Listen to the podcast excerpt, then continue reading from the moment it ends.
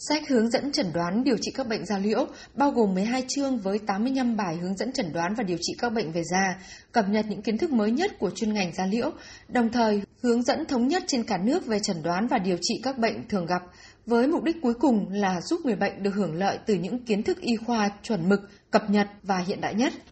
Phó giáo sư tiến sĩ Lê Hữu Doanh, giám đốc bệnh viện Da liễu Trung ương cho biết. Cuốn sách này thì mang trên bao trùm khá rộng trong chuyên ngành da liễu từ các mảng khác nhau, từ bệnh lý da viêm, bệnh da nhiễm trùng, bệnh da tự miễn đến các ung thư da. Chính vậy cho nên cái việc mà áp dụng của các các bệnh lý này cho các tuyến là mang tính chất là thống nhất để đảm bảo cho cái việc mà việc sử dụng hướng dẫn này có thể từ tuyến và từ trung ương đến tuyến tỉnh, tuyến huyện hoặc là đôi khi cả áp dụng cho cả những cái đơn vị các bác sĩ da liễu mà điều trị hành nghề tư nhân và giúp cho người bệnh chẳng hạn thống nhất về mặt quan điểm điều trị cũng như thống nhất vào các bước điều trị trong quá trình quản lý bệnh da liễu.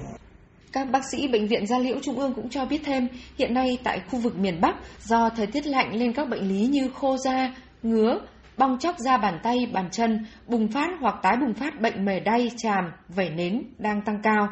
Còn tại khu vực phía Nam, từ sau Tết đến nay ghi nhận lượng bệnh nhân mắc các bệnh lây qua đường tình dục gia tăng cao. Các bác sĩ khuyến cáo, người dân cần nâng cao ý thức bảo vệ sức khỏe, an toàn bản thân trước các yếu tố dẫn đến các bệnh lý về da và bệnh đường tình dục.